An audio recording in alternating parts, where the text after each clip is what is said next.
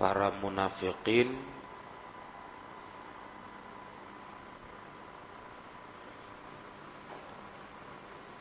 para munafikin yang penakut, ya kan? Andai kata datang lagi pasukan gabungan kaum kufar, mereka kepengennya bersembunyi di kampung-kampung Itulah akhlak akhlak munafikin. Ya.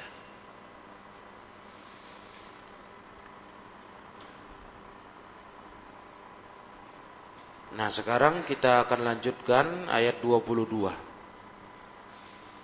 Bismillah, alhamdulillah, wassalatu wassalamu ala rasulillah wa ala alihi wa sahbihi wa mawalah.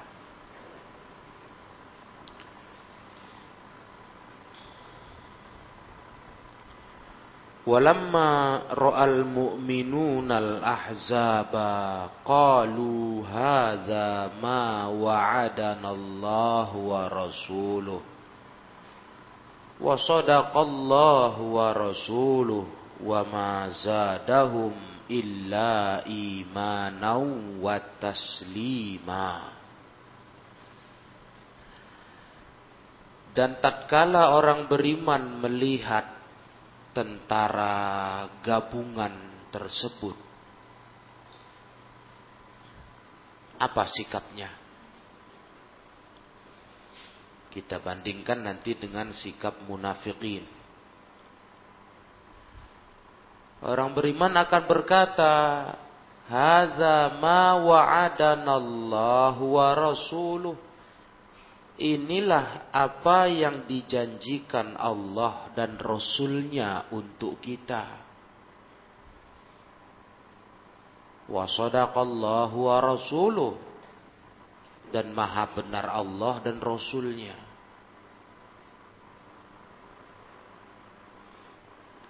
Nah, jadi nggak takut nengok musuh. Tenang. Hah? Tidak ketakutan, tidak heboh. Wa mazadahum illa imana wa taslima dan tidak menambah mereka bagi orang-orang beriman itu tidak menambah kecuali rasa iman, rasa tunduk ke agama. Begitulah kaum mukminin.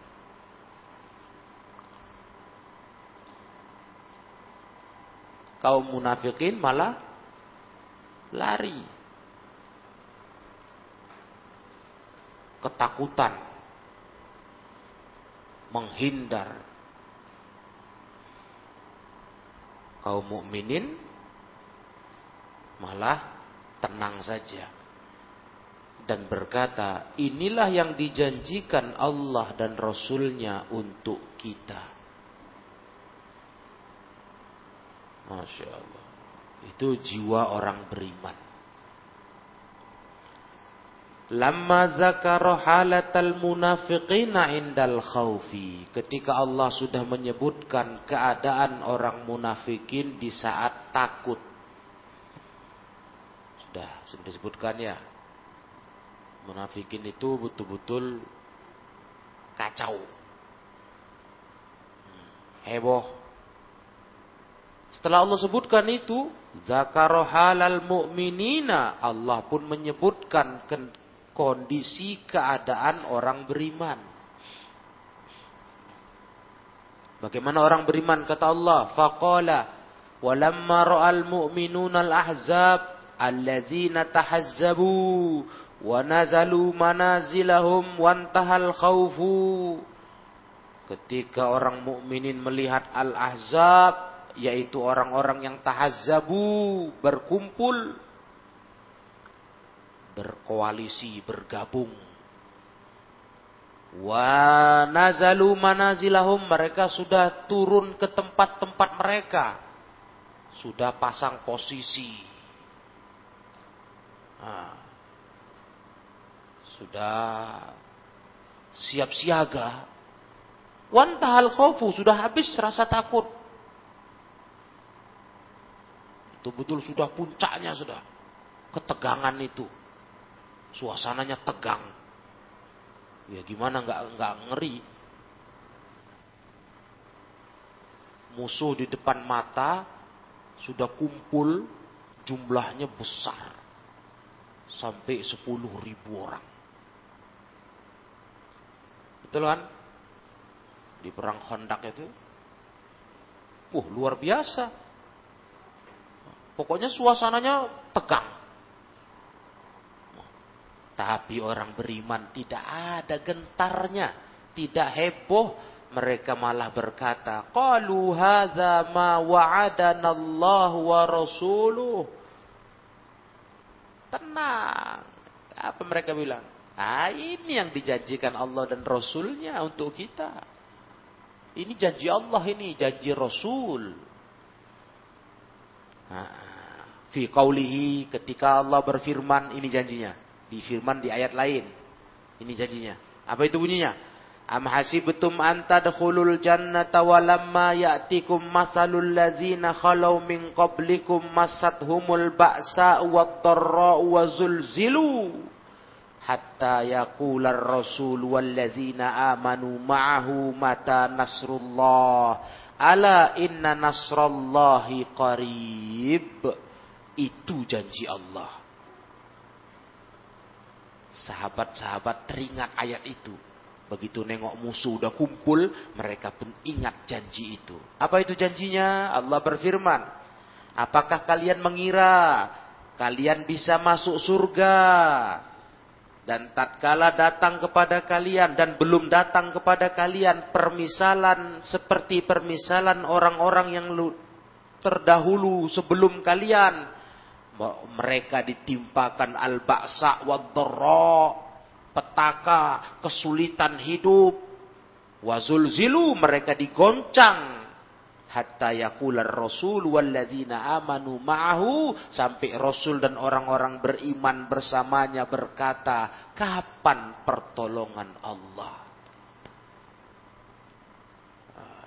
Kalian pikir kalian udah, udah beriman udah masuk surga bisa masuk surga kalau belum diuji kayak gitu. Nah, jadi waktu nengok tentara musuh berkumpul, para sahabat bilang, ah inilah dia janji Allah itu. Ini janji Allah itu. Paham itu? Kalian jangan kira masuk surga. Kalau ternyata belum datang kepada kalian apa yang sudah menimpa orang-orang sebelum kalian, mereka ditimpa kesulitan, kegoncangan, kengerian, saking dahsyatnya sampai-sampai Rasul dan orang yang beriman berkata, kapan pertolongan Allah? Artinya suasananya sudah sangat tegang, menakutkan.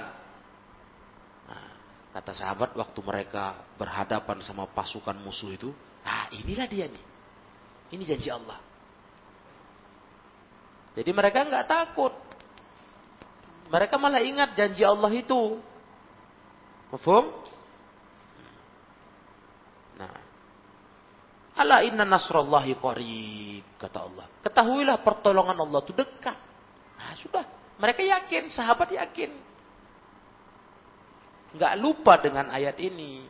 Waktu mereka berhadapan dengan pasukan gabungan kafirin. Paham tuh? Subhanallah. Jadi mereka berilmu. Itu yang masalahnya. Mereka tuh berilmu. Menghadapi masalah hidup dengan ilmu. Ketika mereka ditimpa kengerian, kecemasan, ya, mereka nggak lupa sama ilmu. Mereka teringat firman Allah itu. Rasul dulu eh, dengan pengikutnya itu ditimpa kesulitan, kengerian, kegoncangan sampai saking sakitnya sudah udah payah kali mereka berkata kapan Allah tolong kita nah, jadi sahabat teringat itu ayat ini makanya begitu nengok musuh di depan mata berkumpul sudah siaga yang mestinya kalau biasanya orang takut udah ngeri Wih, matilah kita ini kan gitu di depan mata musuh. Siap siaga dengan jumlah besar. Hancurlah kita ini, mati kita ini. Tapi sahabat nggak begitu. Mereka malah tenang-tenang teringat ayat tadi. Nah, inilah dia janji Allah sama Rasulnya. Kita harus diuji kalau mau masuk surga. Paham tuh?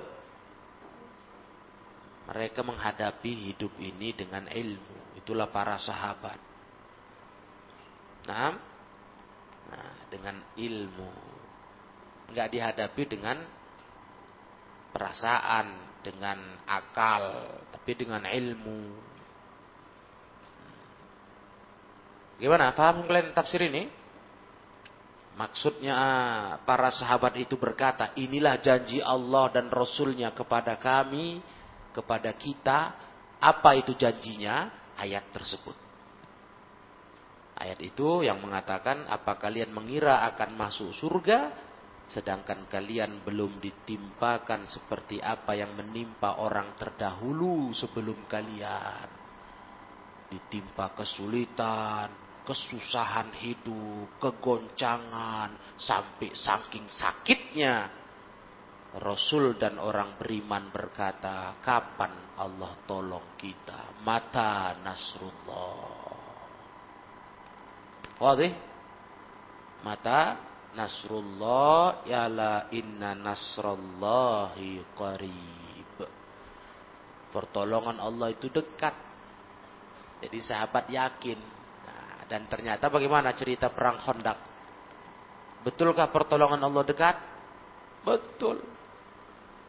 Nggak perlu diserang pakai senjata mereka.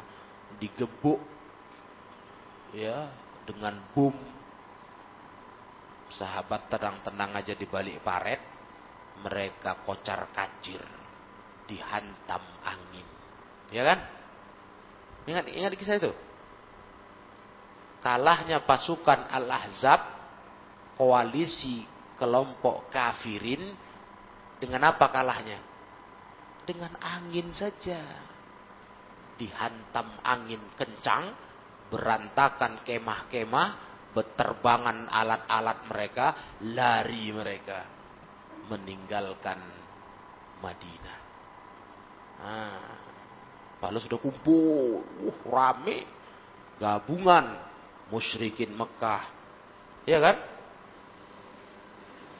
orang-orang kafir sekitar Mekah, orang munafikin Yahudi, eh, orang munafik eh, orang Yahudi yang dulunya di Madinah terus gara-gara mengkhianati Rasul terusir keluar Madinah, gabung semua. Pasukan besar, gabungan. Ternyata kalah dengan pertolongan Allah saja. Allah kirimkan tentara angin yang tak terlihat. Nah, gitulah hidup kalau dihadapi dengan ilmu. Ini pelajaran penting yang tidak tertulis di kitab kita. Ya. Nah, karena dihadapi dengan ilmu, maka sahabat tenang. Ya. Gak ada gerusak gerusuk, bingung, heboh, Tenang. Masya Allah. Wasadakallah wa rasuluh kata mereka. Sungguh benar, maha benar Allah dan Rasulnya. Fa inna ro'ayna ma akhbar nabi. Kami melihat langsung apa yang Allah beritakan dengannya untuk kami. Artinya kami merasakan langsung ini kondisi yang menakutkan itu. Kayak nabi-nabi dulu. Ah, kami udah lihat langsung ini. Ah, Betul. Maha benar Allah dan Rasulnya. wa mazadahum illa wa mazadahum zalikal amru tidaklah menambah mereka perkara itu illa imanan kecuali rasa iman yang makin besar fi kulubihim di hati makin mantap imannya makin dikepung makin di apa diserang makin terancam, makin besar imannya. Tambah iman. Kalau munafikin enggak, tambah kafir. Kalau munafikin udah heboh. Waktu itu kan ayatnya. Celakalah kita, hancurlah kita, mati kita. Bagus kita ngungsi ke pinggir-pinggir desa. Walah, halah, halah munafikin heboh, ketakutan. Tapi kaum mukminin makin mantap imannya, wataslima makin tunduk fi jawarihim, tunduk di anggota badan mereka. Semakin mantap beragama. Tambah tegar, tambah berani, tegak di hadapan musuh. Masya Allah. Padahal udah suasananya udah udah ngeri kan waktu itu. Dikepung berapa lama itu? Sebulan ya. Sebulan.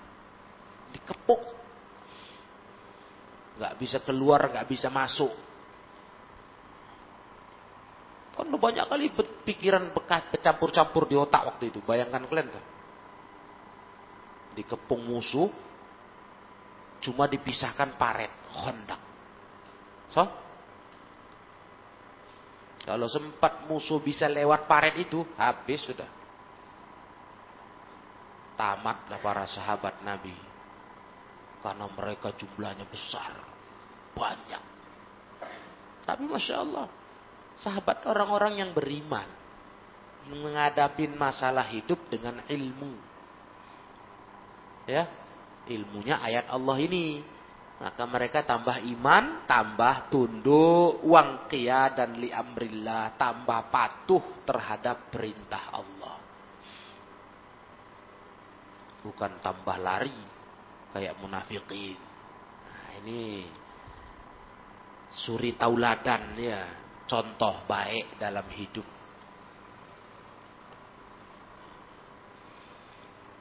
Sahabat tuh kalau sudah yakin benar jalan hidupnya itu betul-betul kokoh. Nggak main-main. Nggak cengeng. Nggak takut. Nah, itu mereka. Jadi mereka ini adalah orang-orang yang betul-betul hebat. Makanya generasi sahabat itu generasi hebat. Terhebat di seluruh generasi hidup setelah mereka. Ya kan? Khairun nas. Manusia-manusia paling terbaik. Paling terbaik. Generasi terhebat. Nah, udah buktinya udah banyak. Cuman masalahnya sejarah yang hebat begini tidak dikenal umat Islam. Umat Islam nggak belajar, nggak tahu sejarah yang begini hebatnya. Ya. pun orang-orang yang selain sahabat, ada apa-apanya di bawah mereka. Ujian imannya, ujian hidupnya, ujian Islamnya, itu di bawah mereka. Nah, sedangkan para sahabat ini betul-betul teruji, terbukti nggak main-main beragama. Makanya kita dalam beragama ini semangat ikut paham sahabat. Karena ini orang-orang hebat. Ya. Hebat ilmu, hebat amal, hebat semua. Bukan orang ece-ece ini. Orang banyak cakap. Kalau orang sekarang banyak cakap aja yang ada. Hebat-hebat banyak cakap. Adapun para generasi salaf hebatnya betul-betul. Iya.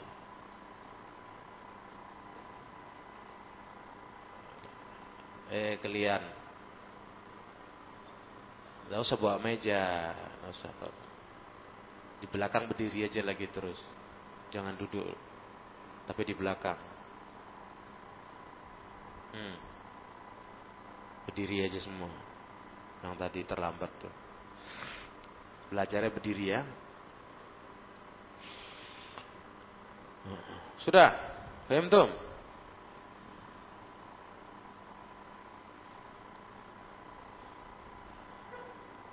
Minal mu'minina rijalun sodaku ma'ahadullah alaih.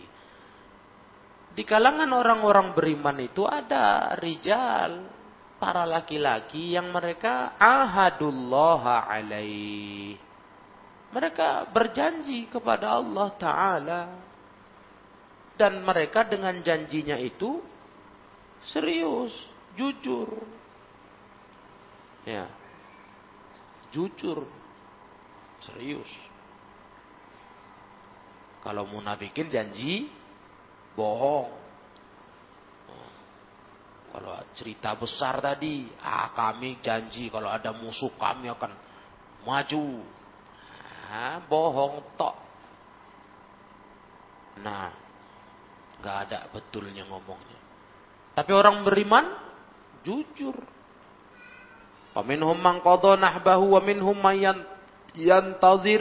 Ada di antara mereka yang sudah qadha nahbahu.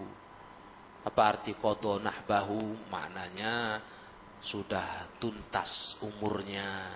Ya ini sudah mati, gugur di medan perang. Ada syahid ya. Ada pula yang yantazir masih menunggu. Masih hidup, masih menunggu janji Allah wa ma baddalu tabdila dan mereka tak pernah menukar janji itu. Wa ma baddalu tabdila. Nah. Walamma dzakara annal munafiqin ketika Allah menyebutkan bahwa kaum munafikin ahadullah mereka berjanji kepada Allah la yuwallunal adbara mereka enggak akan mundur itu janjinya munafikin. La yuwallunal adbaro. Nggak akan berpaling mundur. Tetapi wanaqadu dzalikal ahda, mereka batalkan janji itu. Itulah sikap munafikin, janji, janji, janji, janji, tapi terus saja ingkar. Hmm. Ya kan? Janji aja nggak ada, ingkar. Mereka batalkan janji itu. Nah, ketika Allah sudah jelaskan itu, zakara wafa'al mu'minina Allah sebutkan kaum mukminin itu memenuhi janji mereka. Kalau mukmin betul. Janji itu serius, nggak lupa, nggak dilanggar, nggak main-main. Memang ciri-ciri munafikin sudah tahu kalian. Salah satunya apa? Kalau berjanji ingkar. So, itu ciri-ciri munafikin. Kalau janji ingkar. Nah. Maka Allah berfirman tentang orang beriman, minal mu'minina rijalun sadaku ma'ahadullah ay wafau bihi wa atammu wa akmalu wa bazalu mahjahum fi mardati di kalangan orang beriman itu ada laki-laki yang mereka jujur apa yang mereka janjikan kepada Allah. Artinya mereka tunaikan janji itu. Mereka sempurnakan. Atamu wa akmalu sama artinya itu. Mereka sempurnakan. Fabazalu mahjahum fi mardati. Mereka uh, salurkan yakni mereka bazalu. Mereka berikan mahjahum hidup mereka, darah mereka dalam menggapai ridho Allah Ta'ala. Mahjun, mahjan. Asalnya darah asal katanya itu. yakni hidupnya. Serius, nggak mau main-main kalau berjanji. Hidupnya pun dia serahkan untuk agama, cari ridho Allah. Wasab balu anfusahum fi ta'ati. Mereka habiskan diri mereka untuk meraih ketaatan kepada Allah Betul-betul. Kalau udah janji orang beriman itu. Enggak ingkar-ingkar. Ya kan? Faminhum man qadha bahu ada yang sudah tuntas umurnya, gugur. Ai iradatahu wa matlubahu wa ma alaihi minal haq. Sudah selesailah keinginannya, yang dicarinya, apa yang ada atasnya dari kebenaran. Fakutila fi sabilillah. Dia terbunuh di jalan Allah. Ada yang orang beriman sudah gugur. Syahid. Itu bukti serius mengamalkan janji. Namanya janji kepada Allah mau perang, bela agama. Ah, sampai matilah. Ada yang mati, betul mati. Au mata muaddiyan li haqqih lam yang syai'a atau dia mati menunaikan haknya tidak dikurangi dengan satu apa pun. Sampai meninggal ditunaikannya haknya. Tugasnya sebagai hamba Allah yang berjanji. Ada orang beriman sampai mati di medan perang. Ada lagi wa minhum tazir, ada pula yang masih menunggu. Menunggu apa? Takmila ma'alaihi penyempurnaan apa yang ada pada dirinya, yakni tugas-tugas dia, kewajibannya belum dia selesaikan, masih ada waktu, belum mati di medan perang. Perlu disempurnakannya tugasnya.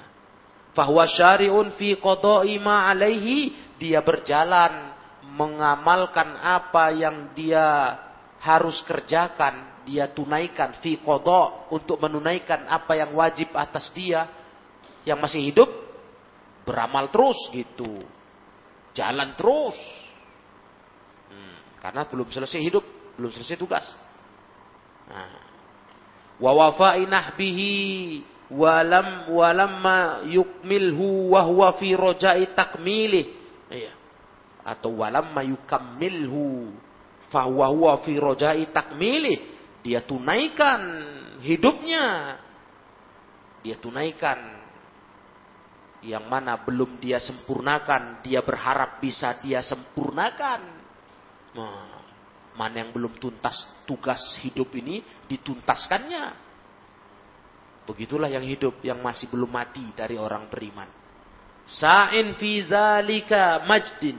Dia berusaha berjalan di jalan e, keseriusan itu, kesungguh-sungguhan itu.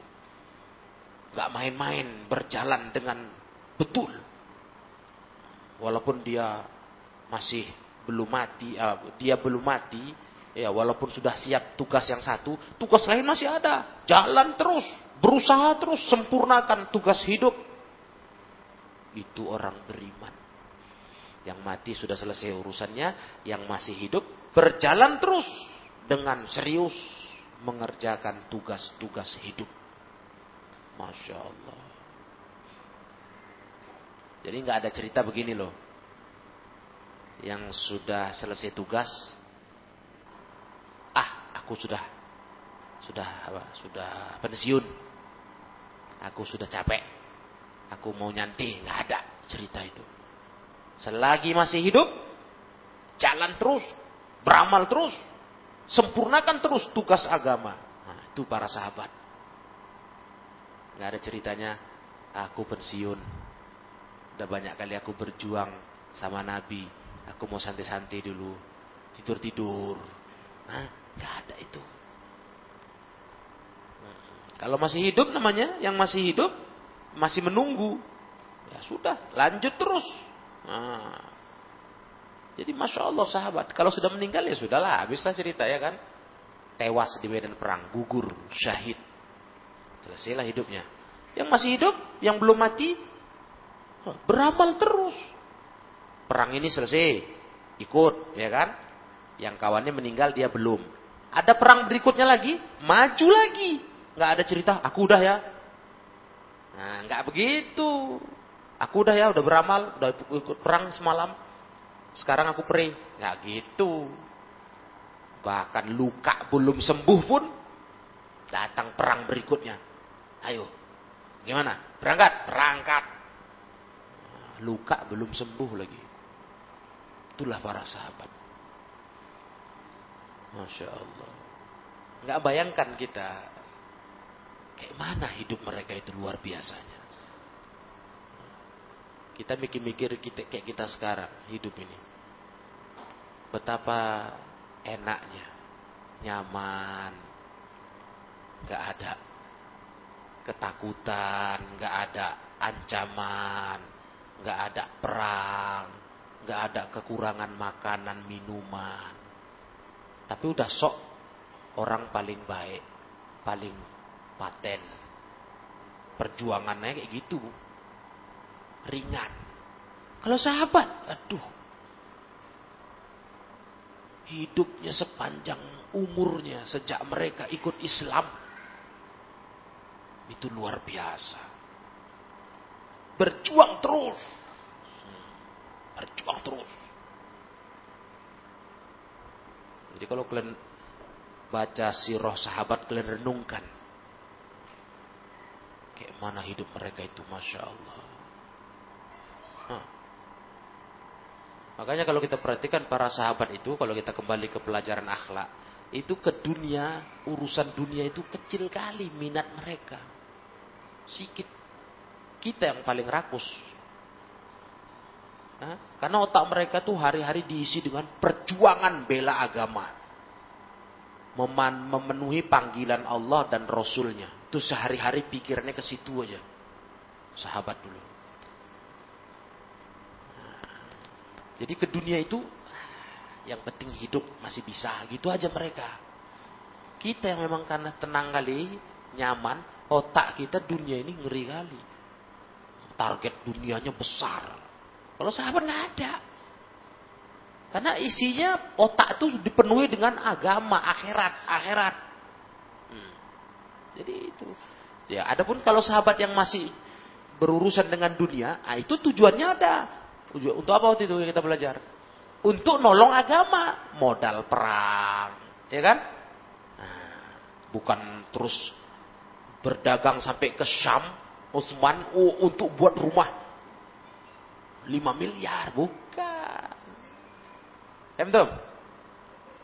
Bukan kayak kita kan lain lah. Kita sempat hari sekarang berdagang sampai luar negeri. Itu targetnya mau buat rumah mewah itu. Cerita. Rumah mau mewah. Eh, tanah mau banyak. Kendaraan mau mewah. Mana ada lagi Mana ada, jarang lah. Belum dapat kita. Yang kerja puntang panting.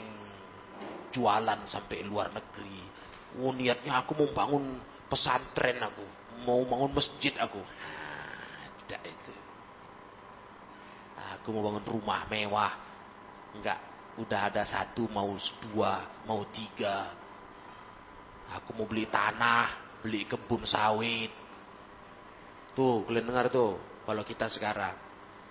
Aku mau ganti mobil. Ah, udah udah terlalu kaya, nggak kelas mobil lagi. Mau beli jet aku. Pesawat pribadi, heli. Nih helikopter lagi, helikopter pribadi. Wow. Kita gitu. Nah. Jadi jauh kali sama sahabat dulu ya. Memang mereka itu habis-habisan lah bela Islam ini. Gak ada main-main. Gak ada ecek-ecek. Gak ada nyante-nyante. Ya kan? Tuh lihat Masya Allah. Waduh ngeri kali kita bayangkan. Artinya kita kalau bukan karena adanya ayat-ayat yang bicara tentang mereka, ada hadis-hadis, kayaknya kayaknya rasanya apa ada orang kayak gitu? Hmm. Kayak gitu hidupnya. Cuma mikirinnya mikirin agama untuk membela Islam, membela dakwah, membela Rasul. Kapan datang panggilan perang? Ayo. Tinggal kebun, tinggal bisnis, tinggal keluarga. Ayo. Sambar pedang, cari tunggangan, berangkat. Wih, kali.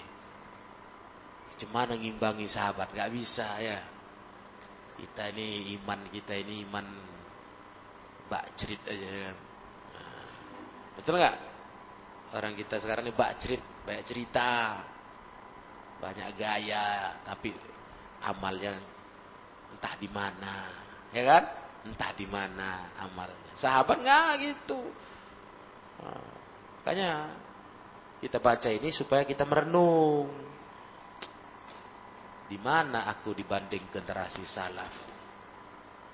Nah, aku ceritanya mau surga, mati masuk surga. Apa pengorbananku? Itulah bal ilm. Pikir ke situ. Apa pengorbanan aku? Kok bisa aku sangat yakin masuk surga? Aku buat apa untuk agama? Itu pikir. Kalau sahabat, masya Allah, udah betul teruji, hmm, teruji. Ini renungan kita ini, pelajaran ini ya.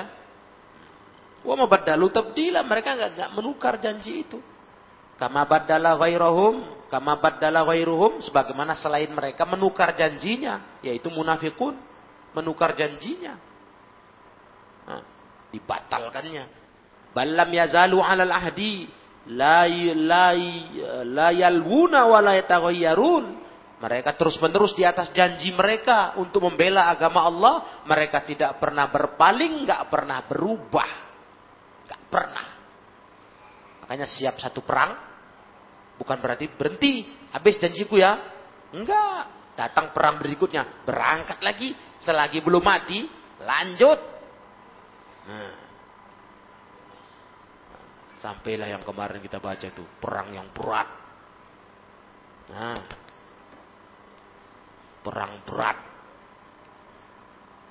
Perjalanan berat. Musim terik panas Jarak tempuh jauh. Berangkat. Nggak ada cerita. Nabi bilang, berangkat perang. Ayo, berangkat. Perang apa itu? Hah? Perang tabu. Nah. Jaraknya jauh, lagi musim panas. Wih. Masya Allah, ya Allah. Jalannya lewat padang pasir. Hah? Bukan ada pohon-pohon berteduh. Kalau hari panas banyak pohon nyaman juga ya. Ada juga bayang-bayang kita berteduh. Ini enggak. Makanya munafikin langsung, wah nggak bisa ini, nggak bisa ini, bahaya ini, panas ini. Wah ini berat. Itu para sahabat tuh teruji lah sudah. Gak main-main. Makanya orang kalau ngina sahabat tuh nggak ada otak. Hah? Itu. Orang sekarang kalau berani ngina sahabat itu nggak ada otak.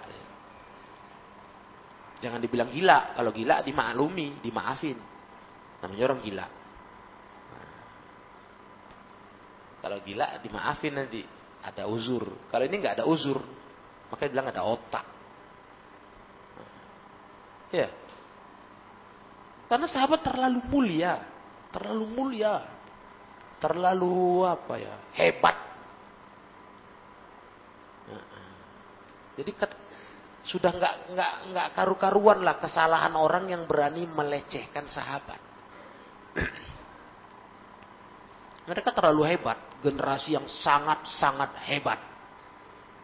Makanya bangga kita ikut paham sahabat, bangga paham salafus saleh. Karena orang-orang hebat itu Hmm. Orang-orang top. Ya kan? Sudah top sudah. Nah, iya. Yang beragama ini nggak banyak cakap. nggak banyak gaya tok. Tapi betul-betul buktinya nampak. Masya Allah. Tuh para sahabat. Mereka nggak berubah. Fa'ula rijal alal haqiqah. Mereka itu betul-betul laki-laki. Haulair rijal alal hakikoh. Itu baru betul-betul laki-laki. Mereka itu. Waman adahum. Adapun selain mereka. Dari kalangan munafikin. Itu fasuwaruhum suwaru rijalin. Wa ammas sifatu. Fakot kosurat an sifatir rijal. Tapi selain sahabat. Bentuknya aja bentuk laki-laki. Tapi sifatnya sungguh kurang dari sifat para laki-laki. Nah, bentuk laki-laki. Badan bentuk laki-laki. Tapi tingkah, tingkah perempuan. Ya kan? Mungkin lebih paten perempuan lagi pada mereka. Kalau perempuan maklum lah. Makanya perempuan nggak diwajibkan ikut jihad. Perempuan takut. Nengok bacok-bacokan, potong tangan putus, kuping putus, wih. Ah, terus berjalan safar berat, panas terik, kurang minum, kurang makan. Perempuan maklum. Lah ini laki-laki. Suaruhum suarur rijal, gam bentuknya bentuk laki-laki, sifatnya sungguh kurang dari sifat laki-laki. Ya perempuan kata orang. Badan kau aja laki-laki itu orang. Tingkah kau perempuan. Kalau perempuan maklum lah. Perempuan takut maklum. Takut nengok orang terpotong. Ya namanya perempuan. Memang mentalnya kan beda sama laki-laki ya kan. Nah, makanya perempuan itu kan lemah kata orang. Lemah. Walaupun ada beberapa perempuan yang mungkin lebih berani dari laki-laki. Ya, cuman umumnya begitu. Umumnya perempuan lebih lemah dari laki-laki. Tapi kalau munafikun eh, lebih lemah lagi memang. Nah, ya kan, badan aja laki-laki, tingkahnya kayak perempuan, makanya orang banci, ya. Nah itulah kaum munafikin. Jadi memalukan. Kalau kita baca ayat ini teringat sejarah munafikin ya memalukan. Memalukan lah. Kok bisa hidup kayak gitu ya? Tapi ya begitulah. Udah sunnatullah di dunia ini harus ada orang munafiknya. Jadi pelajaran bagi orang beriman. Jangan kayak gitu. Si tukang bohong kalau cakap, si tukang ingkar janji kalau janji. Tukang khianat kalau diberi amanah. Itu jadi pelajaran kita orang beriman. Jangan kayak gitu. Itu orang-orang hina itu. Munafik itu orang hina. Jangan hidup meniru para munafikin. Nah, hmm. ya, jadi pelajaran kita sampai ayat 24 ini.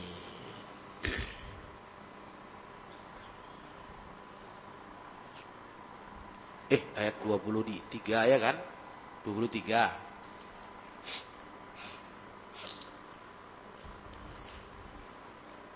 Jadi coba sampai dari ayat mana kita berarti ujiannya.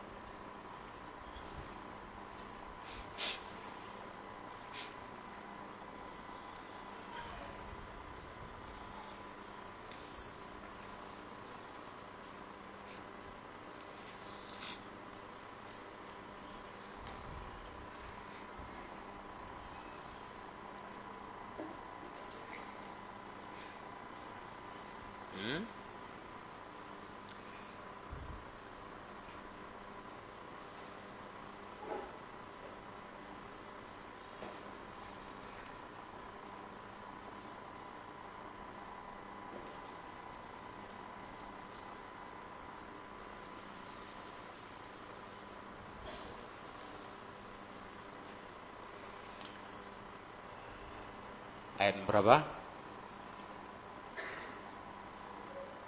Hmm?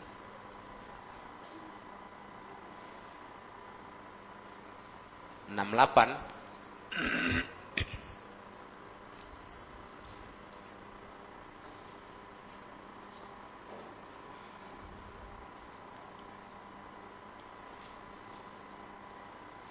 Ini surah Al-Ahzab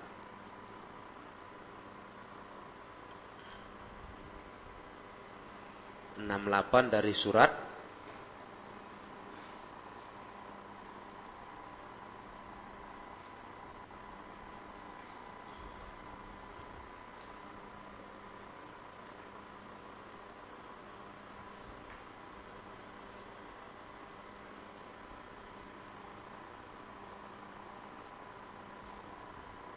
Surat Az-Zumar